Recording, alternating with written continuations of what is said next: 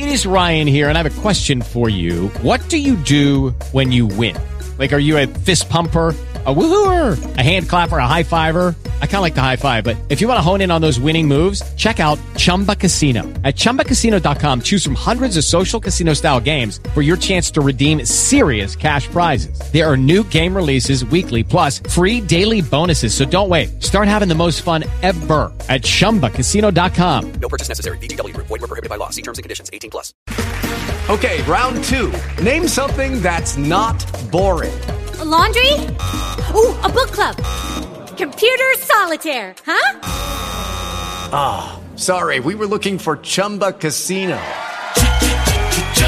That's right. ChumbaCasino.com has over 100 casino style games. Join today and play for free for your chance to redeem some serious prizes. ChumbaCasino.com. No purchase necessary. Were prohibited by law. 18 plus. Terms and conditions apply. See website for details. Hey, fellow Darkfriends. Just wanted to give everybody a quick reminder to buy your tickets for SpoilerCon, our West Coast Watt related convention. It'll be held in Portland the 27th through 29th of September. Folks have got a lot of fun events and things planned, including at least a live recording, a silent auction, a costume contest. But if you want to know more, you should go check out the website, spoilercon.org. That's S P O I L E R C O N dot org to RSVP. Also, on the website are details for the hostel at which a lot of people are going to be staying. Um, it's a great space for the budget conscious. A lot of people are traveling pretty far to get there. Do book early to ensure yourself a spot. There are several Airbnbs and hotels within close walking distance if you prefer that. And keep up on all SpoilerCon activities by following us on Discord, Twitter, and or Facebook. Go, do it now.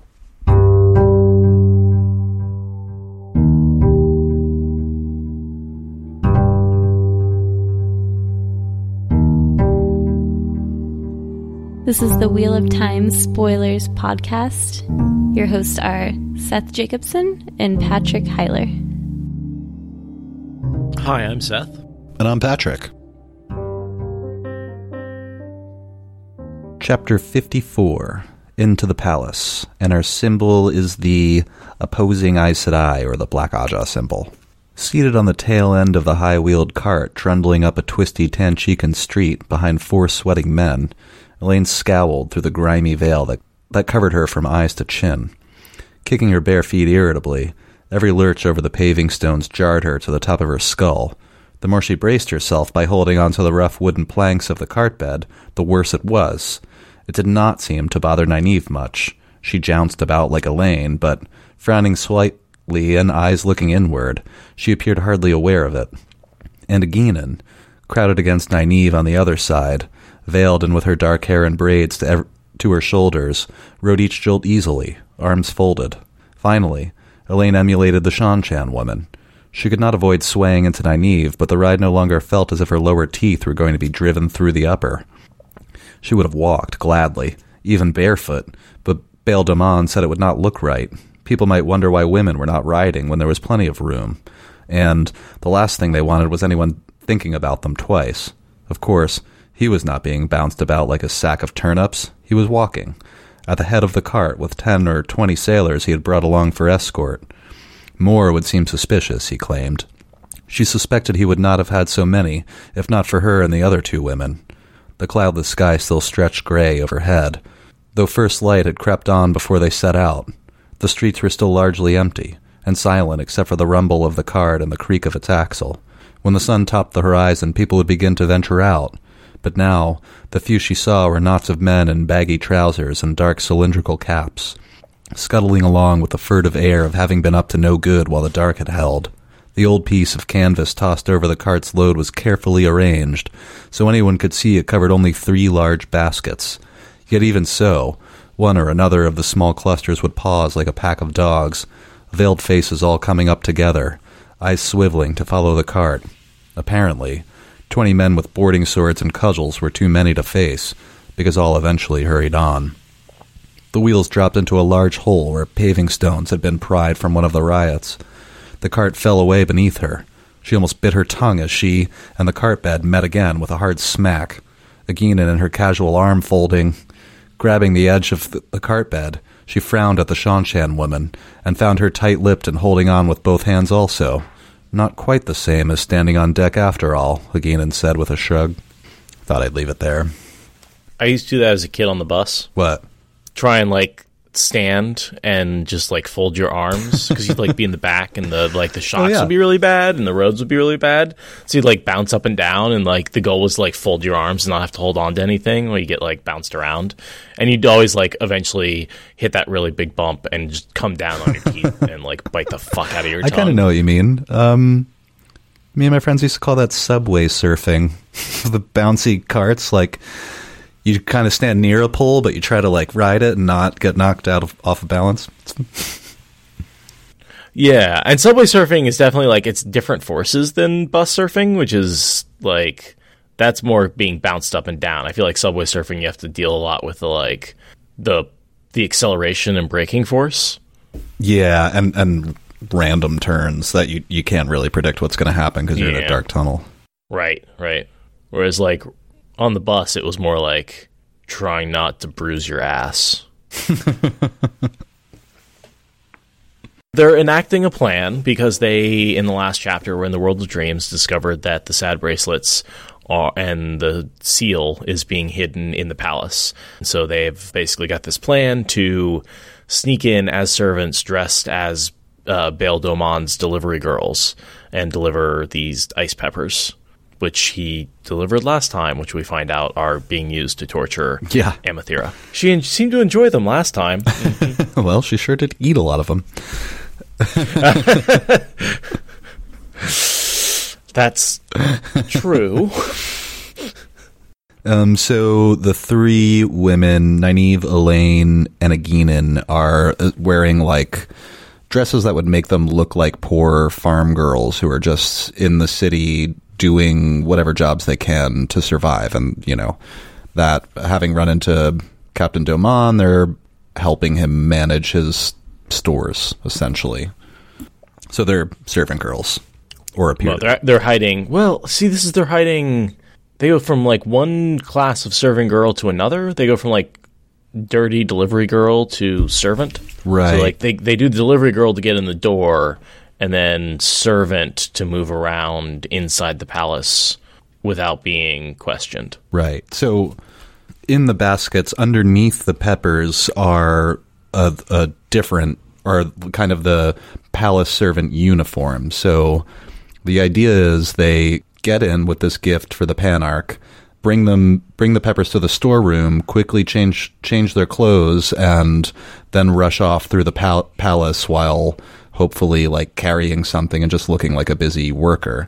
And in a place with hundreds of busy workers, it's pretty easy to kind of slip through, is the idea. I'm scanning through here. There's a lot of recap at the beginning of this chapter where Elayne is kind of remembering, yeah, the conversations and how how the plan came to be what it is. But I, I don't feel like it's really necessary to go over every detail and every argument that you know got struck down or whatever.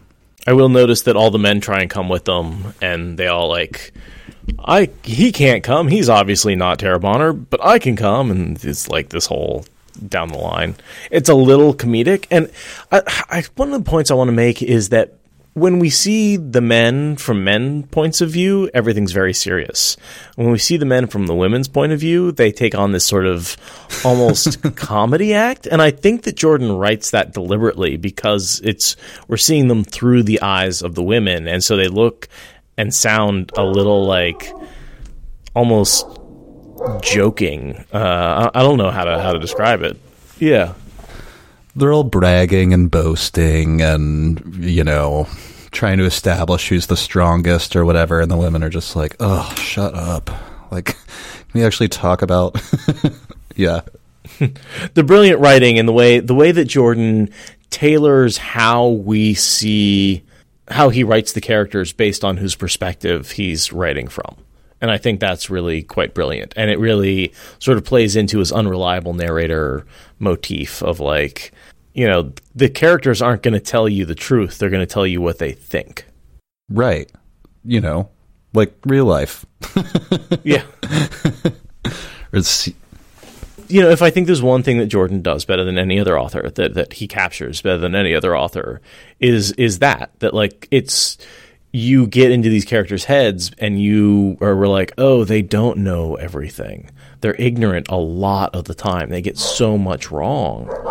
But that makes them more real and more believable as opposed to like so many characters that I read in fiction that are just omniscient for some reason and happen to know exactly what they need to know whenever they need to know it. And I'm just like, Right.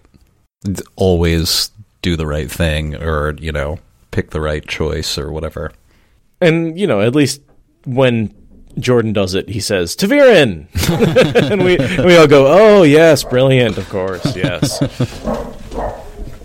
I, I did kind of wanted want to add on like the third page so that the men are all arguing over who would be the best person to protect the ladies as they're going through the palace and they eventually settle on Egeanin.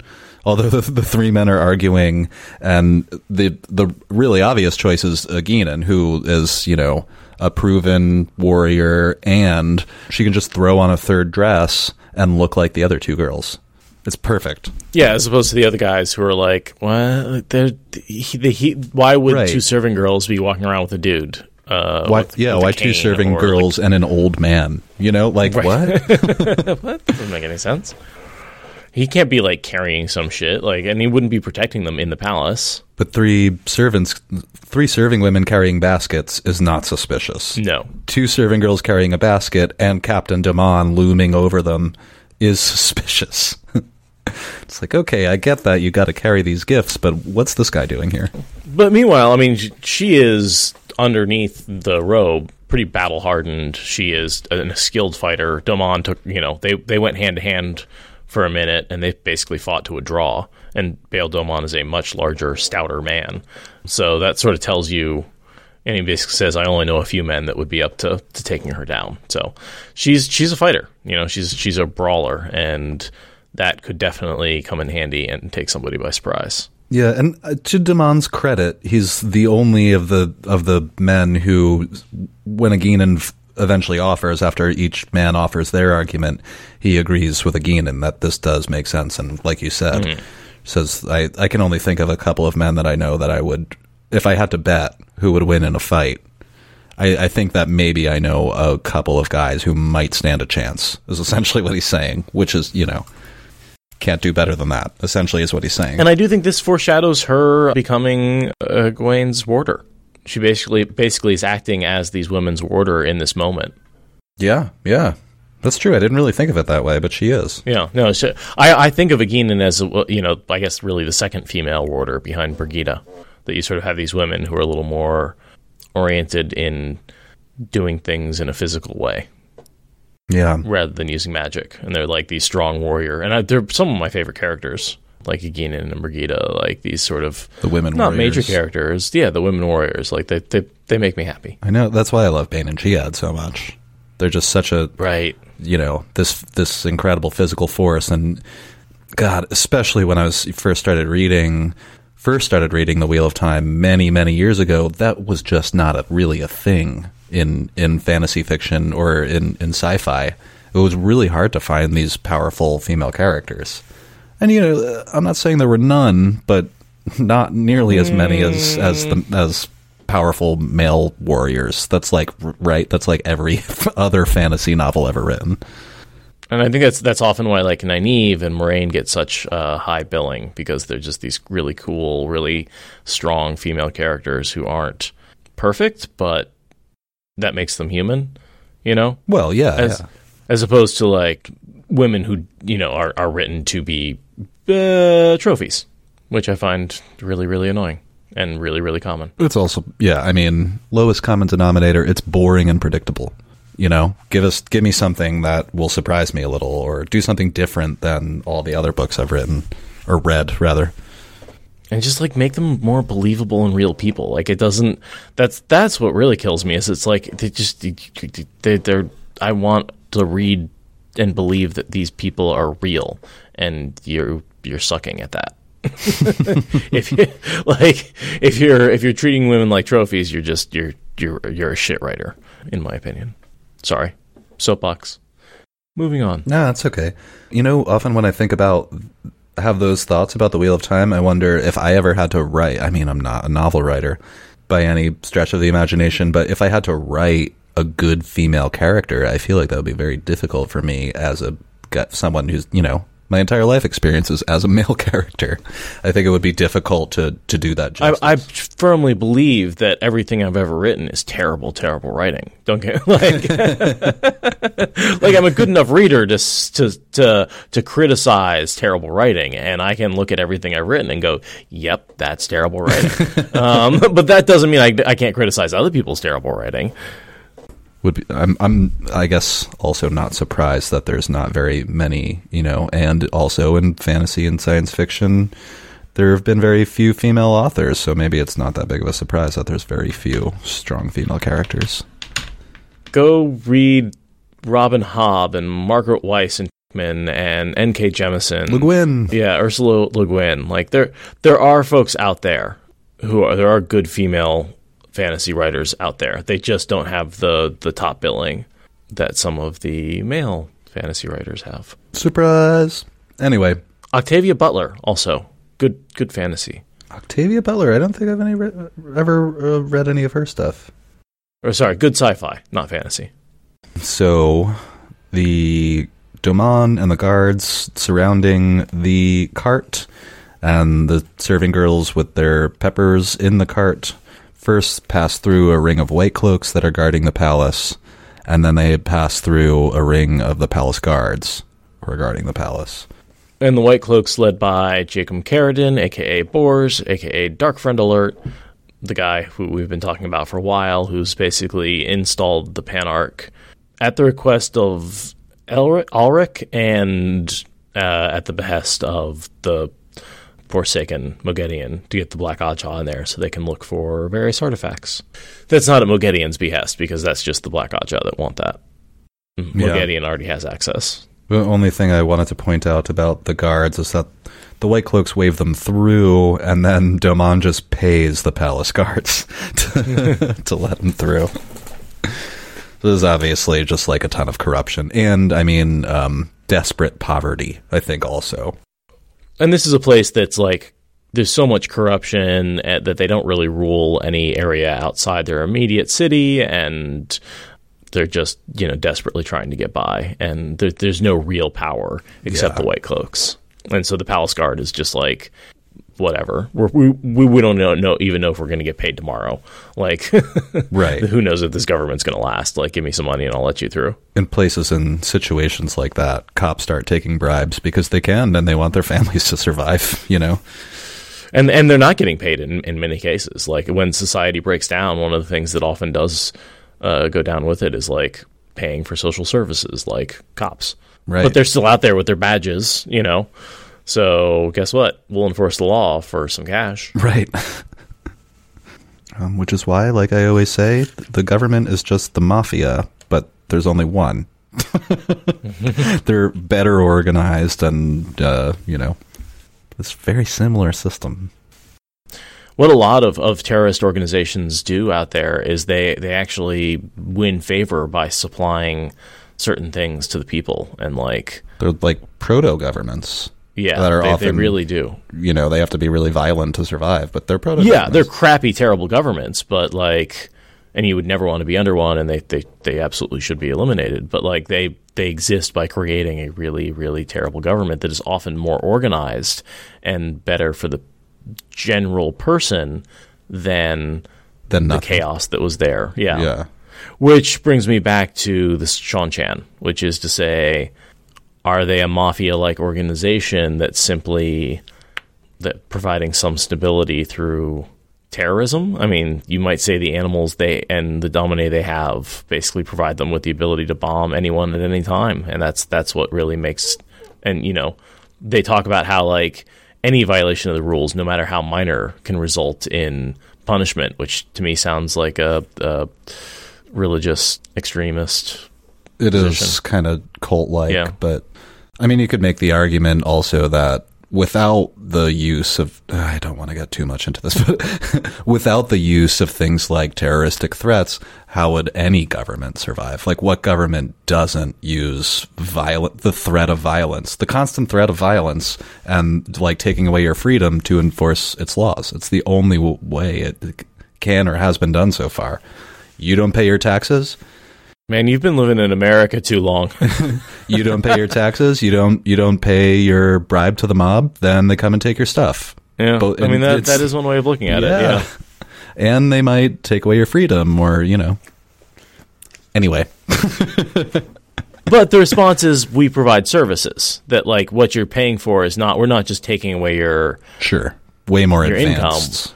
Yeah Services. we're we're actually providing you're paying for something and that something is you know public roads and health programs and public art programs and all the stuff that the government provides that we need and live with and we can debate uh, about exactly how that money is spent and we certainly do quite a bit but that's supposedly what the money is for Sure, sure. I, yeah, that's what I mean when I say the mafia is a proto government. It's a government that's not as good as a government at doing what it Yeah. does. I guess technically a government is not for a not for profit mafia. Is how I would think of it. Yeah, a, a good one anyway. Yeah. Well, that's that's really how we should we should start qualifying our governments: a for profit mafia and a non for profit mafia. well, that's a fun topic. Let me drink some water, and we can get back to the book. The women take their baskets, walk in, and of course, Marillin Gemalphin, who was once of the brown Ajah, now of the black, was sitting in the kitchen, and they're, you know, spike of nervousness as they think they might be recognized, but they're not. Yeah, and well, that's a real risky uh, situation because that's like walking by someone with a glowing light and hope, hoping they don't like see the light Oh, right. because like They could be recognized simply because they have the ability to channel. Exactly. She didn't have to see them. She could just sense them right there. And so they, they got really lucky. She was so busy with the cute kitty little booty. She's petting a cat and feeding it Yep. milk. Yeah. Just Saved by a kitten. stare at the floor and walk right by, and she doesn't look up. There's also Elayne channels, and she's banking on the other sisters in the building, thinking that it's one of that it's one of their number who's doing the channeling. Yeah, well, because they sense channeling's coming from the room, Right. and they can't tell who it is. They just and she's already channeling, so Yeah. So I mean, that's my point. Is just that it provides a little bit of cover, but it's um, not very reassuring. Um, they strip and redress. They dump the peppers just right on the floor and throw the dresses on. nobody wants those. Nobody. it's a lie. The ghost peppers are a lie. They have like much nicer dresses, which, like I, I was saying earlier, are kind of the uh, palace servant uniform, and they have hand drawn maps that Thom and Domon made for them to tell them where to go. There's a cute moment where one of they're like walking through a kitchen, and one of the head cooks like turns around and starts yelling at them.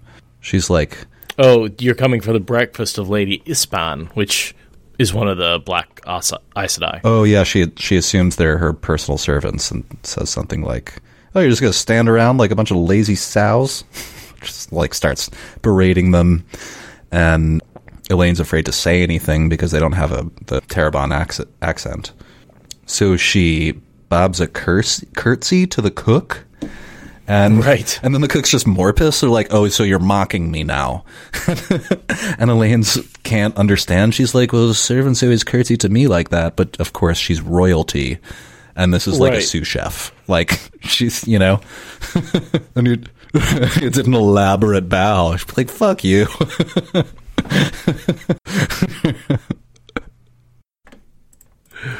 But as a queen, that's the kind of bow you would expect, you know? right. It's like what? Everybody just doesn't bow to everyone. I don't, I don't know what she's thinking. What? What? That's Yeah, and so the cook starts starts yelling louder, and Elayne just runs away, mm. which works. Probably what she should have done in the first place. overweight cook. They don't run very fast. Probably got stuff to do too, you know. Right, right. Well, you can't leave the bread to burn. Yeah, they stop in one of the storerooms and just kind of pick up props. Like Nynaeve takes her duster, like feather duster, and goes off to the museum and pretends to be like meticulously taking care of the items there. and totally leaves Egeanin behind because she's Seanchan and Nynaeve can't overcome her anger at her, which is a shame because Egeanin would have come in real handy during that fight. Yeah. Yeah. Definitely. Especially since in this scene Egeanin picks a she picks up a like mortar and pestle. She picks the like the crushing implement, the like stone rod essentially. They use in that setup and so, like what her intent is to use it as a cudgel in case anything goes down. Which is a good move. Does she doesn't get a chance to use it, but it would have been would have been effective against a Forsaken skull. Yeah. Yeah. Anyway, so that's they split up because they all they have different goals. Nynaeve is going for the bracelets and the seal. And what is Egwene going for or Elayne going for? Oh, she's going for the Panarch, Oh right. To rescue Amathera and Nynaeve is Yeah. going for the, the bracelets and the seal, and the seal. the domination bracelets. Oh, and I forgot this part of the plan. Thom, Juilin, and Domon have worked together over the last couple of days to essentially incite a riot outside of the palace as the girls go in. And this should, in theory, draw away a lot of uh, eyes, ears, and fists from the women while they're they're doing what what they need to get done. Hopefully, to create enough chaos, it'll be a nice smoke smoke screen for them. It gets super out of hand. Yeah, the riot spreads to the entire city. Like it's the it's the the point. You know when doesn't Thom and Juilin they're like, oh no, not another Falme. And she's like, no, no, this won't happen. That won't happen again. And then you're helping her start a riot? Like, seriously, guys? Thom and Juilin spread a bunch of rumors to get everything like heated, and then Domon uses his soldiers or sailors or whatever you want to call them to kind of pick fights and incite people and and get the pot stirring now that it's hot, and then it explodes. It works like too well, and and in an already brittle political and economic situation like we were talking about before. Like things are already ready to pop off. This isn't the first riot, but when it's um, when someone plans one, it really pops off. I'm kind of imagining like a teenager flushing a like cherry bomb and like thinking it's just going to be a funny little explosion and then like the toilet falling apart and him be like, "Oh no, that's not what I was trying to do." like that that went too far. And it's like, "All right, good job, Elayne. you blew up the toilet." They just meant to spray toilet water everywhere, eh, but instead there's like shrapnel flying through the air now. Right. uh, somebody's somebody lost an eye on this one. This is right as the three women are splitting up. A trumpet sounded faintly from outside. A moment later, a gong rang inside, and shouted orders drifted down the hall. Men in steel caps appeared for a moment down the hallway, running. Maybe we will not have to worry about guards on her door, Elayne said. The riot had begun in the streets. Rumors spread by Thom and Juilin to gather the crowd, demand sailors to egg them on. She regretted the necessity, but the disturbance would pull most of the guards out of the palace, maybe all with luck. Those people out there did not know it, but they fought in a battle to save their city from the Black Ajah and the world from the Shadow. I just liked that little little bit there. Yeah, I always thought felt like that was a bit of a cop out. I mean, it kind of is, but it's kind of true as well. Kind, I know. It's t- it's just like, was the riot really necessary? Maybe an attempt at a justification. Yeah, As much as it's also there's some truth in there too. It's a bit gray. yeah. I guess they really couldn't move around freely unless all the guards had been pulled out. You can't just steal things out of a museum unless like the guards are off dealing with a riot. Yeah, they're kind kind of hedging their bets a bit. Like what they are, the initial plan may have worked by itself, but you know they're adding elements to help ensure success. Hopefully, I'm skeptical of how much those people are actually fighting to save, you know, and how much they're just rioting because Oh, they are just about to friggin' riot. Yeah, yeah, they, they don't they don't know. They're they're just angry because they're hungry, yeah. hungry and desperate. Right after that, we have Elayne and Egeanin approach Amathera's do- bedroom door, or, or like room door, or whatever. Yeah, her palace. official Yeah, apartments or something. And we hear her uh, singing the body songs. My thighs are strong, as strong as anchor chains. my breasts are round, my hips are too. I can flatten the whole ship's crew. oh God! but yeah, that's direct quote.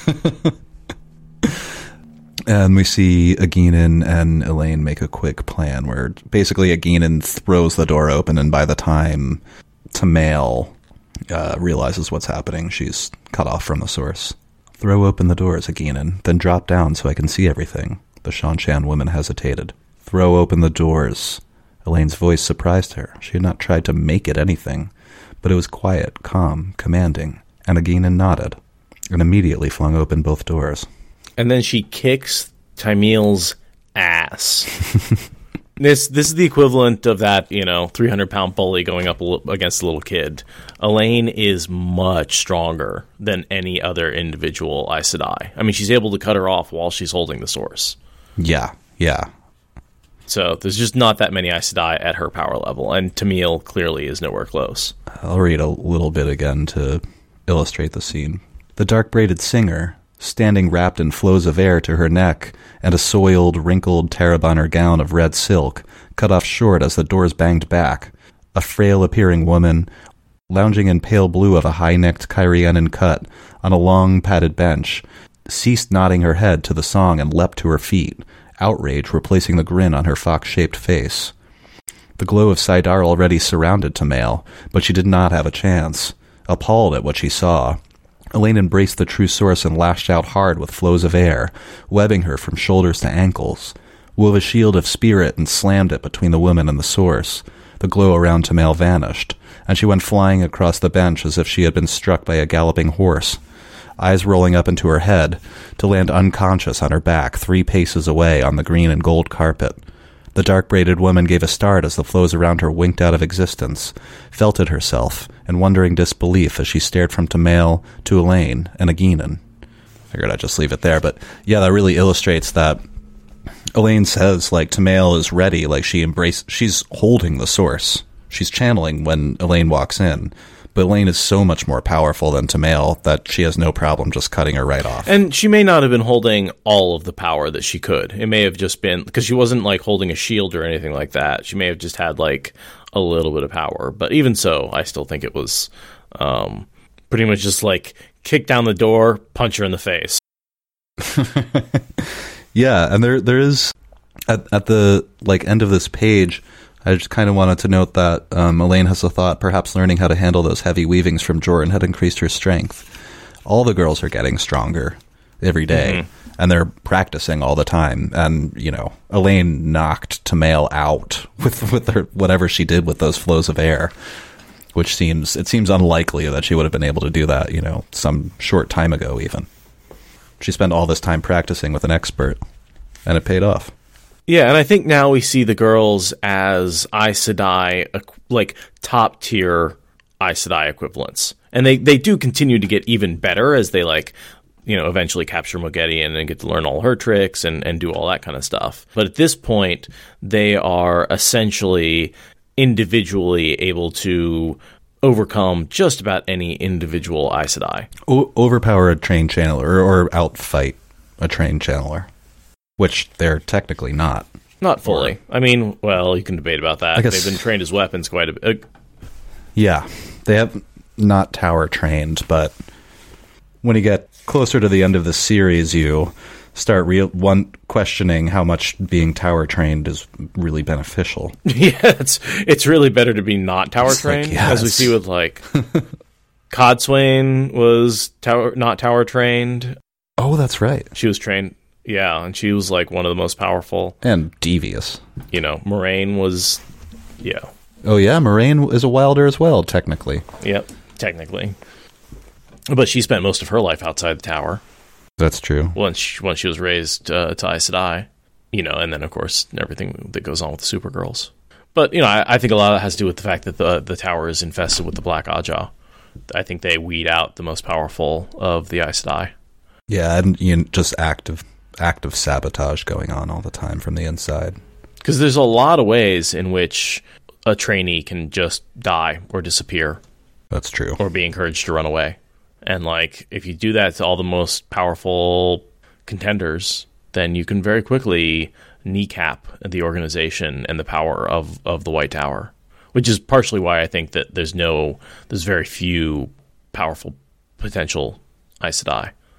Yeah, not to mention they're like not even trying to look for news. Well, you yeah, know? there's that. They're freaking terrible at looking. that's also like, yes, come to us. that's also I think must be a, a Black Ajah effect because it's such a simple thing. Like you want more channelers, go look for them. And there's so many out there. Like we see the the Seanchan discovered just tons of channelers that are just hanging out on that side of the continent. And like as soon you know they imprison them all, but like they, I, I was reading the scene with Perrin where he gets the the forkroot tea, and what they've been doing is just they ship that out, and they have checkpoints where they just make everyone drink a little forkroot, and like they're capturing tons and tons of female channelers. Yeah, So they're out there and they're just being ignored. we get some stuff from Amathera here, just saying that it amused them to make me give justice and sometimes pronouncements of horrible injustice, rulings that will cause strife for generations. And then this is where we find out that they were actually torturing her with the peppers, just making her eat plates full of them. Yeah. forcing me to eat them, right? and then like making her dropping her off a tower in the worlds of dreams, which would have killed her. Yeah, which would have killed her if she hit the ground, I think. over and over. Yeah. So they were like just messing with her life. And then Amathera wants to get all uppity and be like, I will dispense justice to these women who have so unjustly blah blah blah. And Elayne's like, No, no, you're not. Tell you what you're gonna We're do. getting the hell out of here. we are vastly outnumbered. We are in trouble. We are this is a rescue mission. and yeah, and she's like, and we will be leaving quietly. You're very, very quiet. We're hunting Aes Sedai. I like the little threat where she's like, but you can't use the power as a weapon. And she looks down at the woman who she just beat the crap out of with the power. And it's like, well.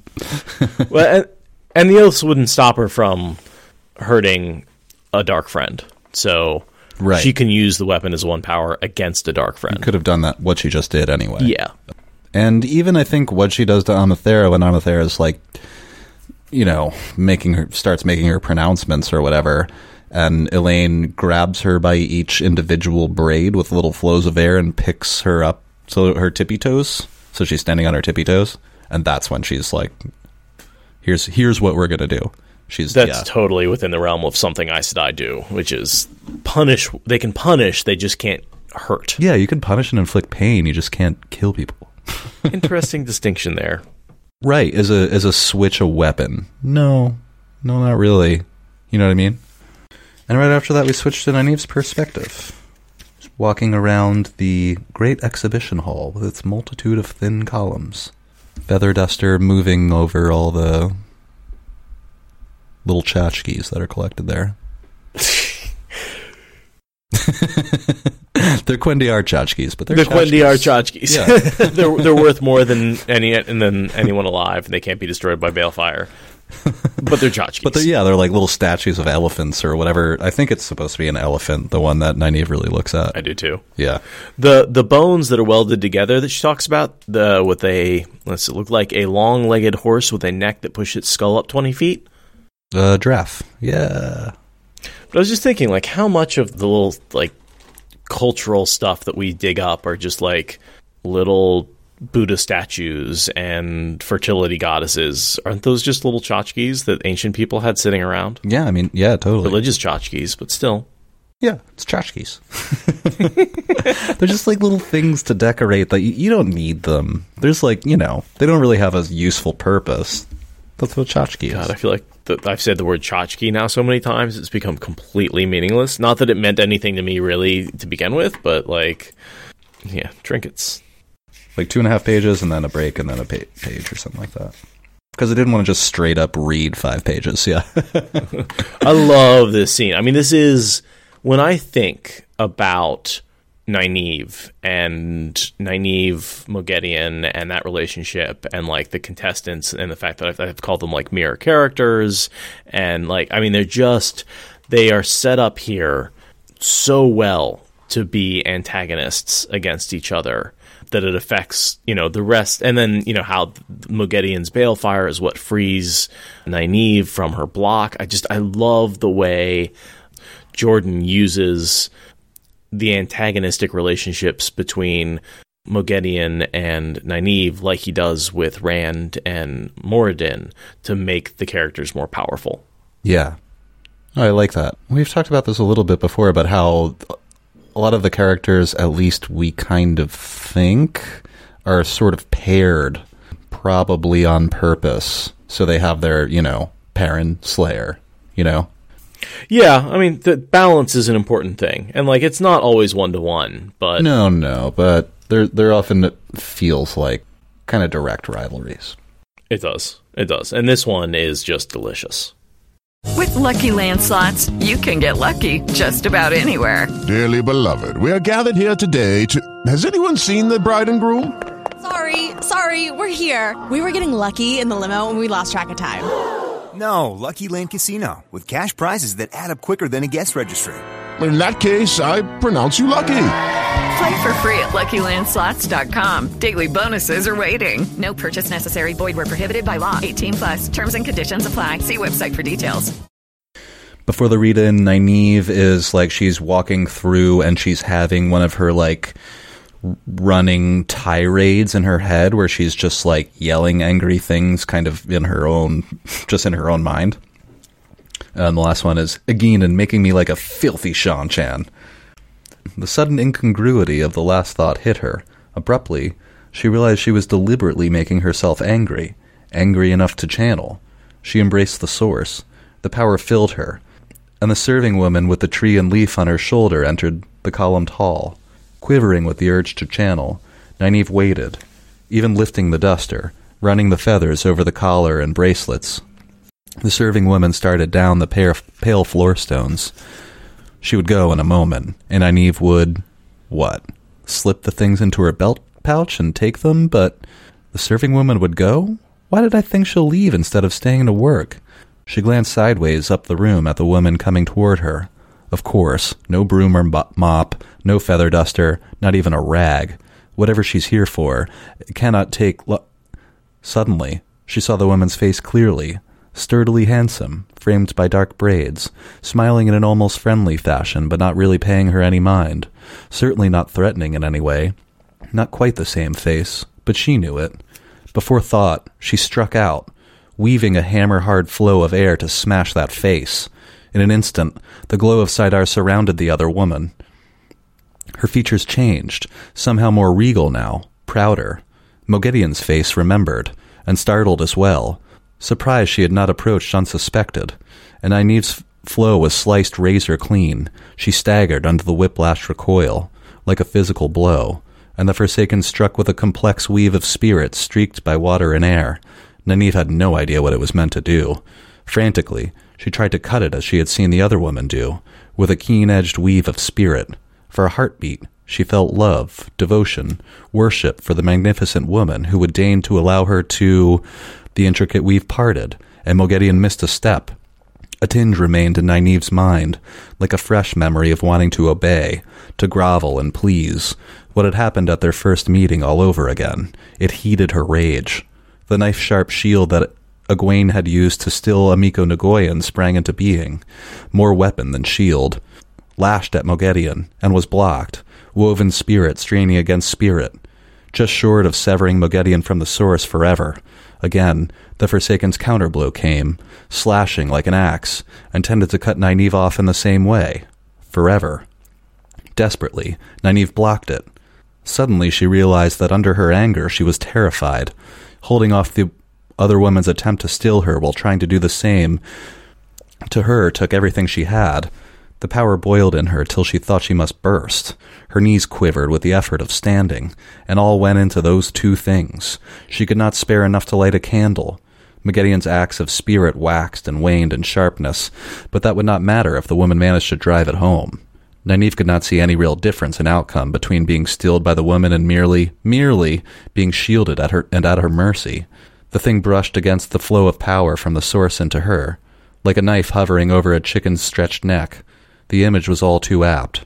She wished she had not thought of it. In the back of her mind, a tiny voice gibbered at her. Oh, light, don't let her, don't let her, light, please, not that.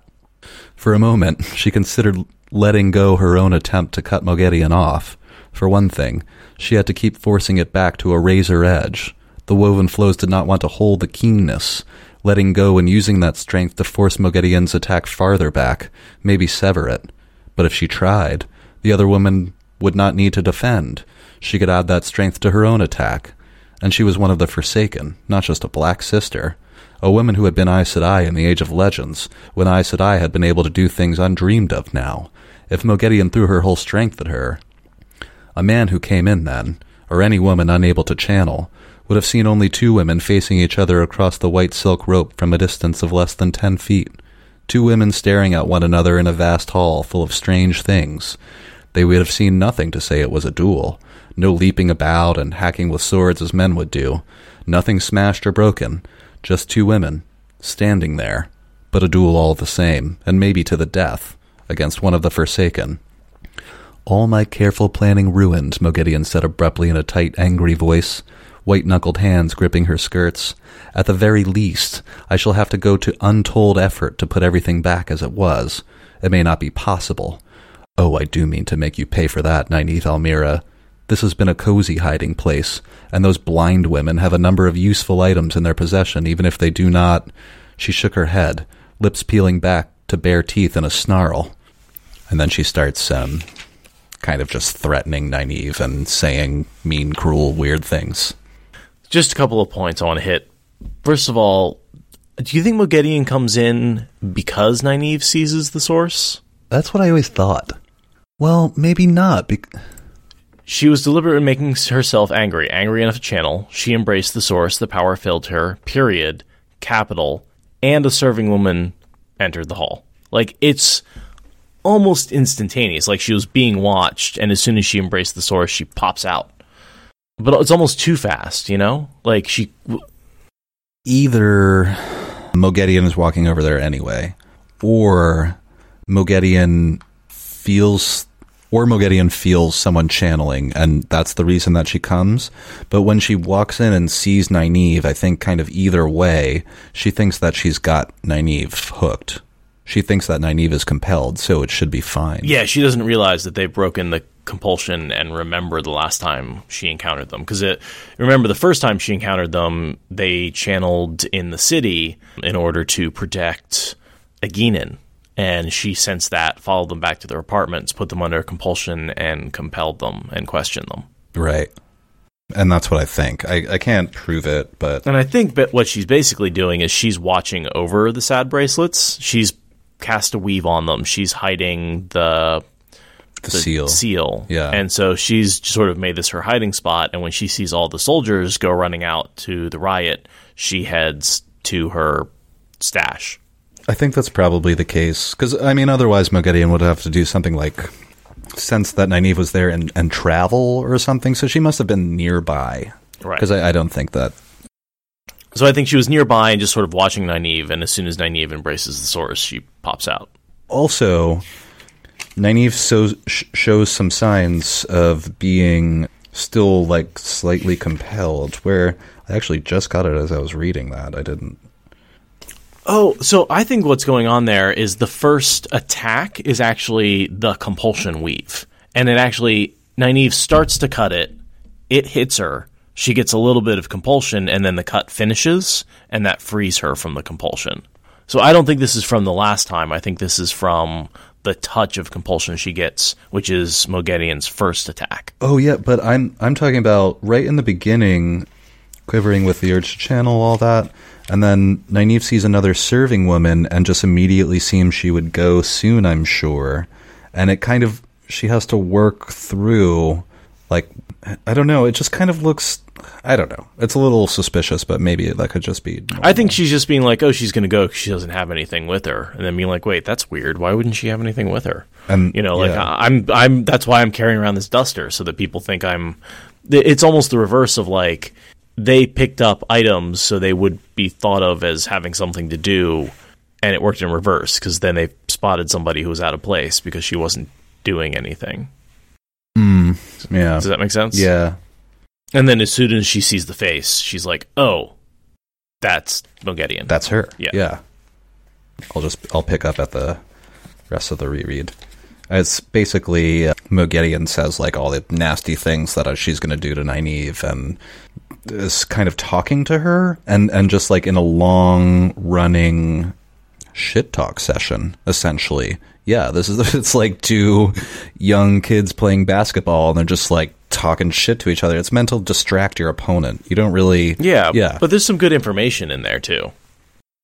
I, I kind of imagine like two guys, each with a knife in the right hand, holding the other person's with their left hand, and like the harder you push on your knife, you know, the other person's knife is going to get closer to you. So these they've sort of set each other up where they're in this like almost, uh, but the knives are threatening to cut them off from the power, not to stab them in the heart. Right. No, that's a good way to look at it. It's as as if they both had yeah a a sharp blade bared toward the other, and they're just literally pressing. It's the way I visualize it anyway. The sharp edge on sharp edge against one another to see who slips first, or to see if one blade cuts the other blade. Well, I think there's actually I think there's a blade and a shield that both are maintaining. That both like uh Moghedien is a blade and Nynaeve is blocking it. Yeah. And then she's has her own attack that's also being blocked. So I think there's that trade-off of like I could put more effort into pushing but then I would have to weaken my block and it and then it would get through. They're just doing everything under their power to do these two tasks. Mm, exactly. And I always I love this scene so much for the even the very first time I read it because of that one paragraph that I made sure that was in in the read that I did where there's RJ is sure to explain to you that there are just two women standing 10 feet away from each other in a room staring at each other. And that's all that would be happening to a non-channeler. And so it's it's a really bizarre. It's just a quiet room, and they're just like making dead eye contact. I, I always imagine, and I think someone said it here, like some janitor in the background, just like mopping the floor, just like with ec- echoing footsteps, just like, and then you know you flash back Why are they just into being able to see other? the That's power, weird. and you see these like massive forces, and you know, and these massive forces are being telegraphed all over the palace. Like they are using so much power that every black sister in the palace is like, holy shit, something's going down, because these are again two off the chart powerful channelers, Right. Uh, in terms of female power, uh, and they're going both as hard as they can for a while. So that's a lot of power. That's a lot of power. I mean, if you remember, like back when Mat was being healed, and Nynaeve is like, "Oh, I could hold about half that much power." Well, Yeah. the two between the two of them, they are holding that much power, and that was what six Aes Sedai and sa'angreal Something like that. so Yeah. you know, it's like, whoa, that's that's a lot of power, and they she's probably gotten more powerful since then. That was a while ago. Um. So, anyway, putting it in context. I that's one of the things I've always looked forward to. If there's ever a watch show or movie, I always said that scene of Yeah. just Well, and that's that's when people ask me like, how are they going to do magic in the TV show? I point to this scene. I'm like, you wouldn't have to do anything in some cases. Yeah. a lot of what you wouldn't have to do anything. A lot of what they're going to do is like have two people staring at each other, and then you're going to see one little thing move, or you're going to see an explosion, which we all know they can. You know, Yeah. someone change appearance, which again, you just do a cut. And you can Oh, even you just it's like move back and forth. Like you could show Nynaeve and Moghedien staring at each other, and then look through Nynaeve's eyes, and then come back. Like you, or Totally. you could you could do either. You could do a few seconds of battle and then flashback to nothing happening. yeah. And then just like focus on like sweaty faces because they're both dripping sweat. I, yeah, I really look forward to the kind of bizarreness of just two people staring at each other and like sweating. Yeah. and then one falls over and dies. End battle. One thing I think that's that's going to be really really hard to do and I hope they get it right, is there's a lot of humor in the Wheel of Time, and played upright, it could be you could play a lot of scenes for laughs.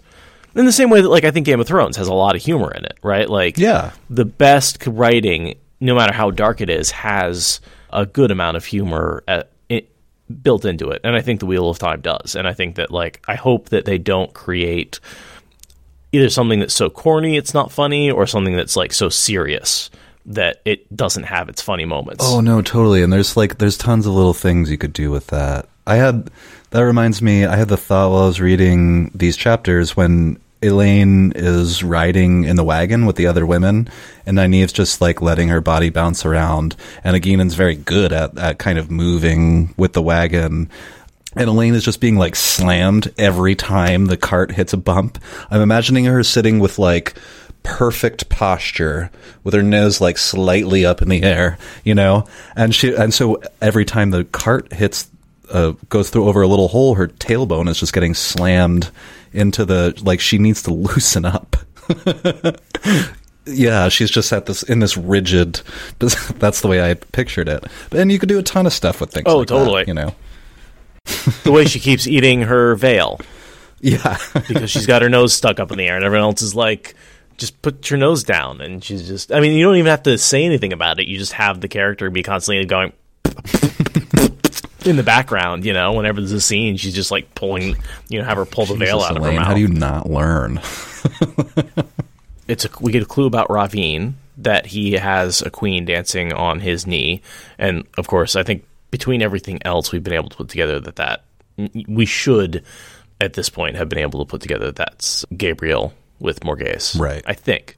Yeah, I mean certainly we know that, but yeah, and she offers to give give Nynaeve to Rahvin, and then she says, "So you discovered that little gem behind you. I wondered how you did wondered how you did that." And she didn't understand. So like, she either doesn't understand need in Tel'aran'rhiod or just doesn't know that Nynaeve has access to Tel'aran'rhiod. Teleron, yeah. Yeah.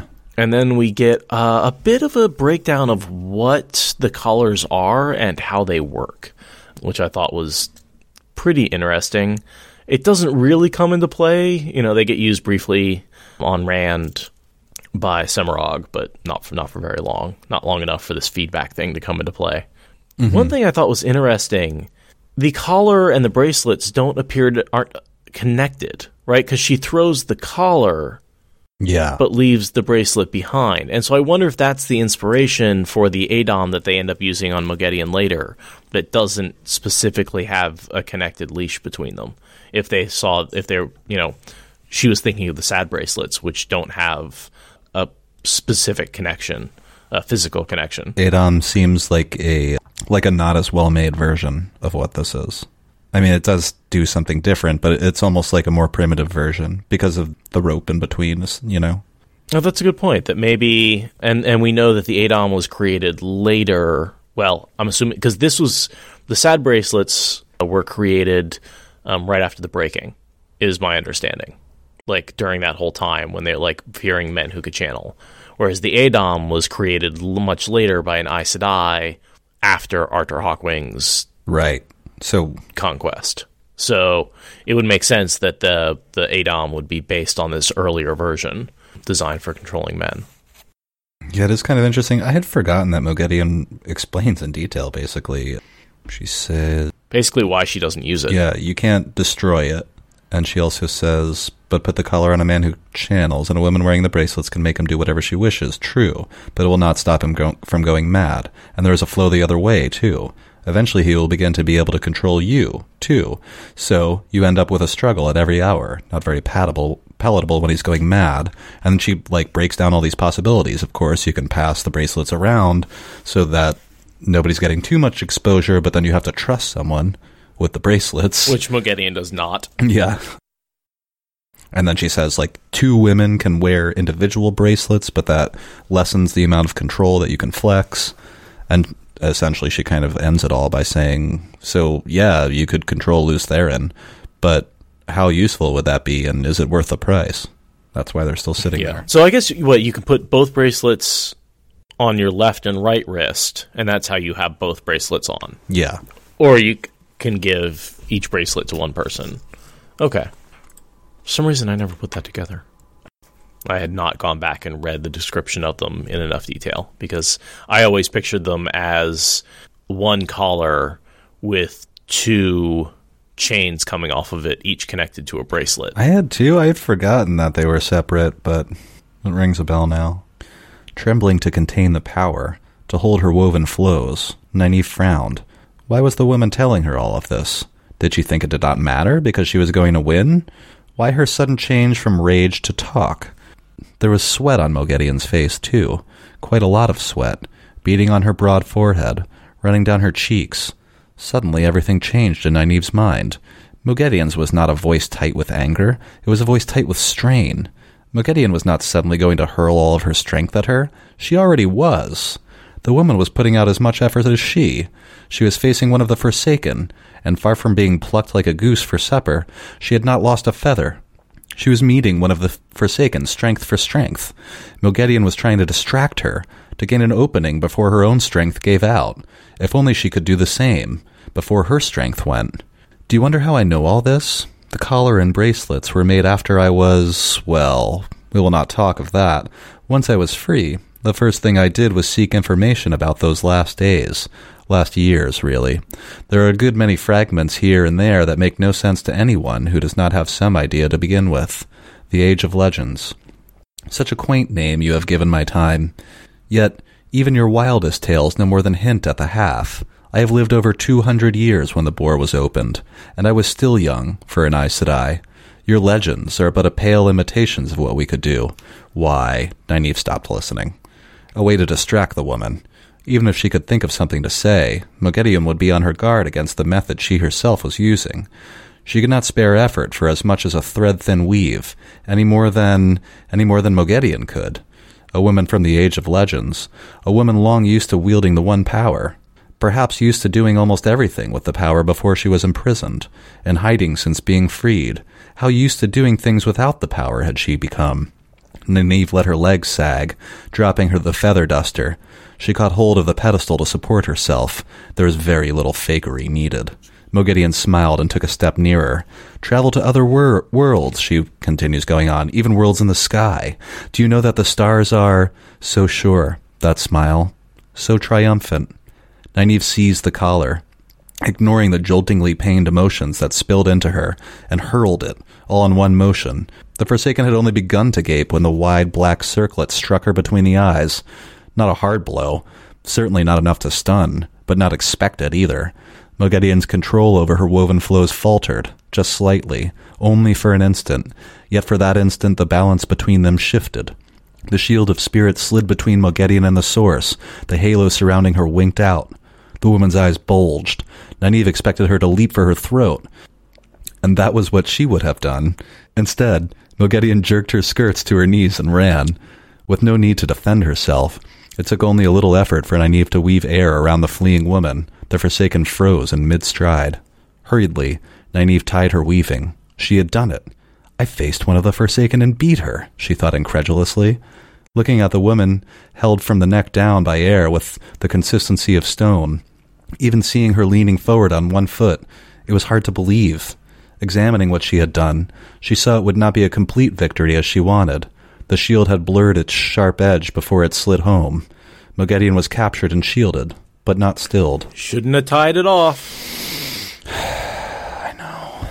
That's all I'm saying. I wish she hadn't had tied it off. I wish she had dragged Moghedien with her or just killed her on the spot. Anything.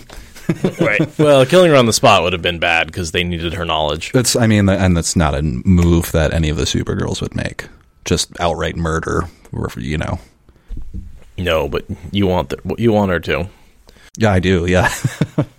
well, we know it's it's actually important that once she says, "Once I got free, the first thing I did was seek information."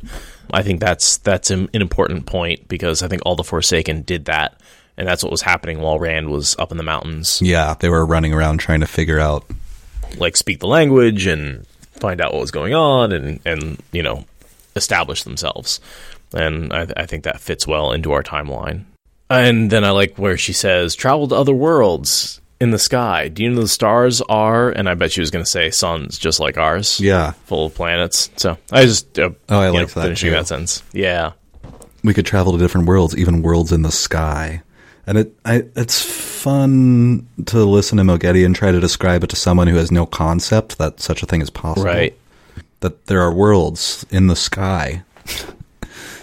Well, and and it brings me back back to the idea that the Age of Legends was essentially modern day level technology just based on magic. And they had similar understanding of the world and their place in it Right. as we do. Guns, cars, planes, rockets. Yeah. You mean shock lances, Joe wings. Oh, I forget what the name for cars was, but yeah, Yeah. there's a yeah, there's another. But yeah, all those things and and more. Joe car. Wait, really, Pangolin? Just Joe car? This is like show wing and Joe car. yeah. Jeez, they didn't even try that hard on that one. Damn it, Jordan. I don't know what Joe. I always went with Joe and show wing. Like, what does that stand for? Is that short for something in particular, or is that just a prefix he threw on there? I don't know. Knowing him, it probably does mean something from that it is from somewhere. Oh, and then Joe Car's jumpers and hoverflies. Hoverflies are uh, helicopters. So basically, uh, with Moghedien captured and unable to move, Nynaeve collects her prizes. Yeah. So she collects the the the ring, she, and this is what made me realize that the collar and the bracelets were connected. Is she get, walks over, picks up the collar, and goes back to where she the pedestal and gets the bracelets, and I'm like, oh, they're separate. And then she gets she figures out that the seal is being hidden by an illusion. In the shape of a little statue of an elephant. But when Nynaeve looks at it, Shaped roughly like a pig, but with a large round snout and feet as wide as its thick legs. it's a giant pig with a very long snout, thick legs. Well, and it's not even giant because it's just a little figurine, so she can't really tell scale. Oh, right. but that's a pretty good description of an of a um of an elephant. Like if you had no other way to say it. Sure, it, pig pigs are mammals, hairless mammals. With uh, you know, just stretch the snout out a little bit. And, and if, Huge pig minus the hooves, and they, but they have kind of like I don't know what you call that. Elephant feet. They're difficult to describe. they have elephants' feet. I don't know what else you'd call. They have feet. I don't know. They're wide, round feet.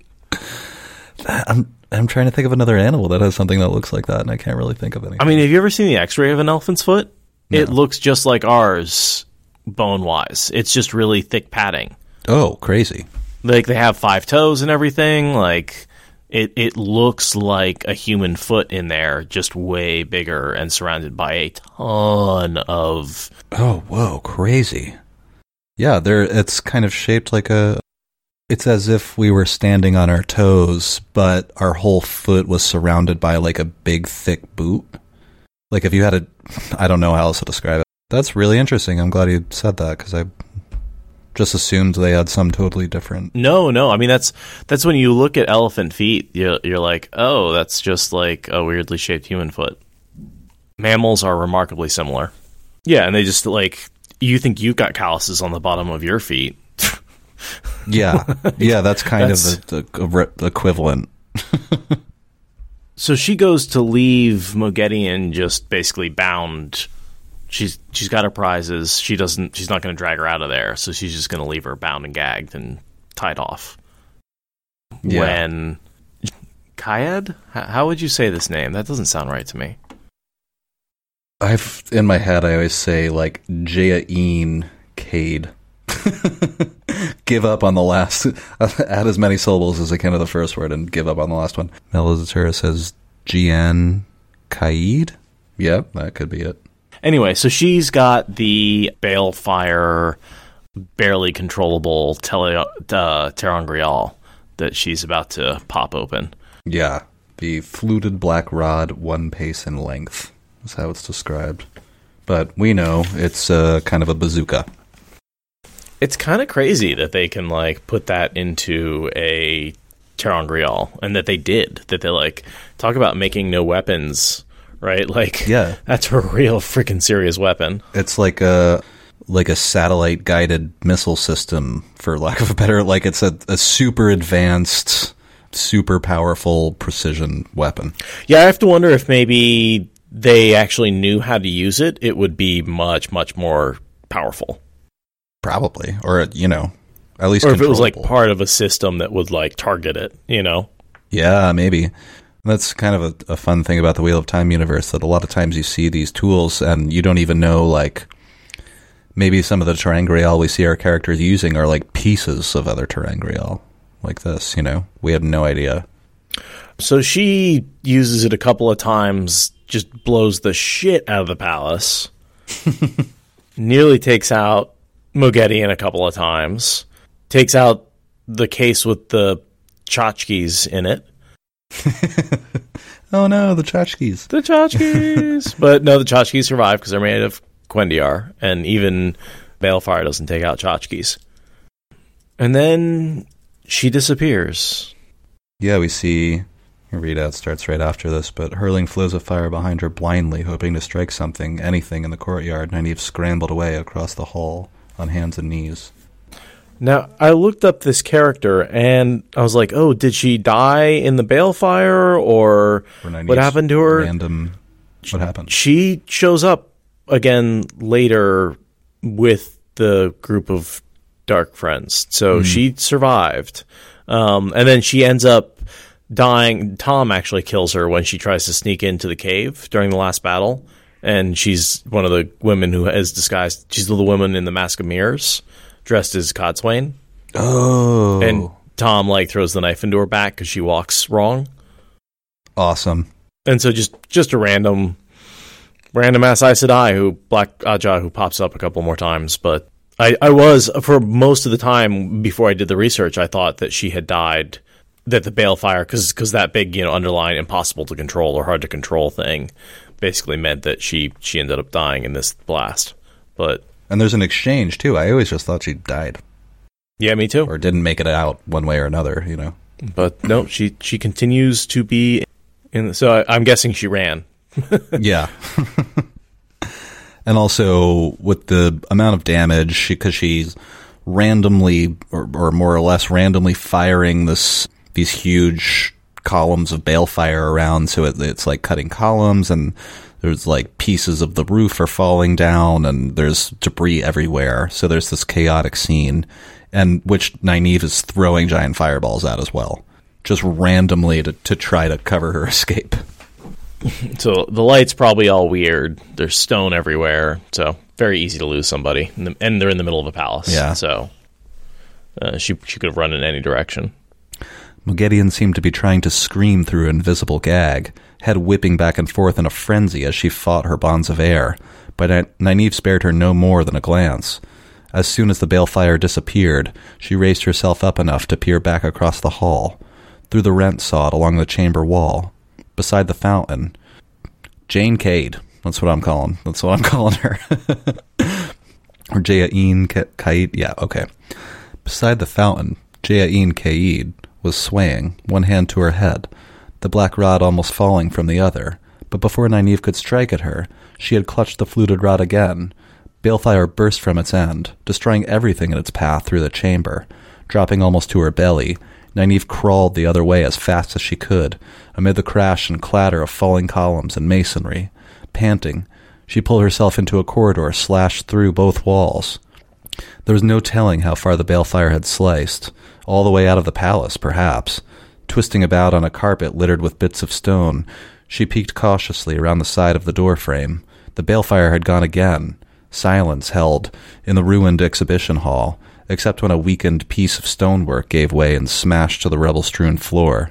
There was no sign of Jane Cade, though enough of the far wall had fallen to show the fountained courtyard clearly. She was not about to risk going to see if the ter'angreal had killed the woman and using it. Her breath came raggedly, and her arms and legs trembled enough that she was glad to lie there for a moment. Channeling took energy the same as any other work. The more you did, the more energy, and the wearier you were, the less you could channel. She was not entirely certain she herself was up to facing even a weakened Jane Cade right then. Such a fool she had been, battling Moghedien with the power, and never thinking that channeling that strong would have every black sister in the palace jumping out of her skin. She was lucky the Domani woman had not arrived with her ter'angreal while she was still absorbed with the Forsaken. They very likely would have both died before they knew she was there. Suddenly, she stared in disbelief. Moghedien was gone. The balefire had not come nearer than ten feet from where she had stood, but she was not there any longer. It was impossible. She had been shielded. How do I know what's impossible? Nynaeve muttered. It was impossible for me to beat one of the Forsaken, but I did it. Still no sign of Jeaine Caide. Pushing herself to her feet, she hurried for the appointed meeting place. If only Elayne had not run into a tr- into trouble, they might make it out of here safely after all. Tried to uh, rotate my pronunciations just to make sure that I'm definitely not getting it right. I don't know what's correct. Is is this what happened to Notre Dame? there was there was a channeler fight in there. Roof came down. Too soon. too soon. Everyone's saying too soon. All right, sorry, too soon. I mean, at least it's only a building. Nobody got hurt. Well, a couple of firemen did, I heard, but Not sucks that uh, the place came down, but I I couldn't help but see the parallel between a museum, an ancient museum full of ancient artifacts being destroyed uh, in the book at the same time. What the day after the Notre Dame burned down? Was that yesterday or the day before? Yeah, it was a Time. couple a day or two ago. They managed to mainly save it. The roof Yeah, is chunk of destroyed, but yeah, when I saw the frantic news reports at first, I was like, "Whoa, it's just going to be gone, isn't it?" But no, they Yeah, saved the yeah, majority of it. Right. Just sort of the wooden interior is gone, but the, the stone structure itself survived, and the windows, for the most part, survived. Um, they will have to re- rebuild the spire, but it's it'll it'll come back. But yeah, I just I couldn't help but think of like the scenes. That did you see some video from inside afterwards? A little bit. That's kind of exactly what I picture going on here in the museum after the bale fire. Is like big holes missing, a lot of charred stuff, like just chaos everywhere.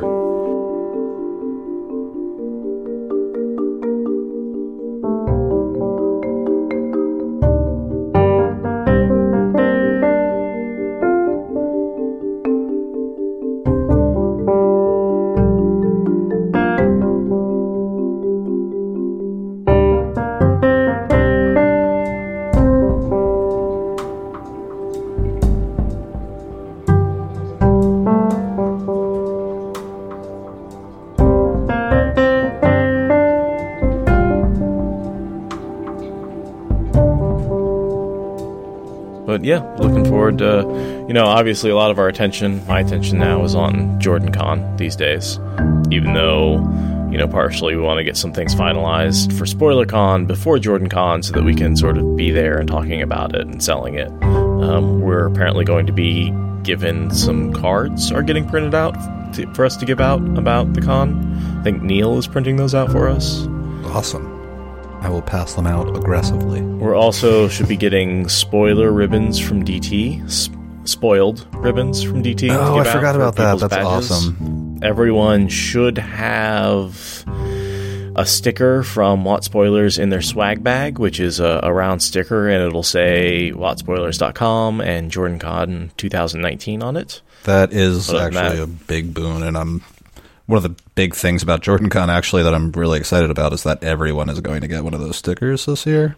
Yeah. And I'm just hoping that just a passive, and I mean we're going to be on panels and stuff too, so even without a lot of like you know direct selling ourselves, people will become aware of us, and that just things like that drive internet traffic. People are like, "What's this sticker for?" So they Google it, you know, the look on their phone, check out right, the website. exactly. Right. They're like, "Oh, this No, is a thing. Cool." super awesome. Yeah. So I spent a chunk of money buying that many stickers, but that's you know, if there's a better use for advertising money, I can't think of it. No.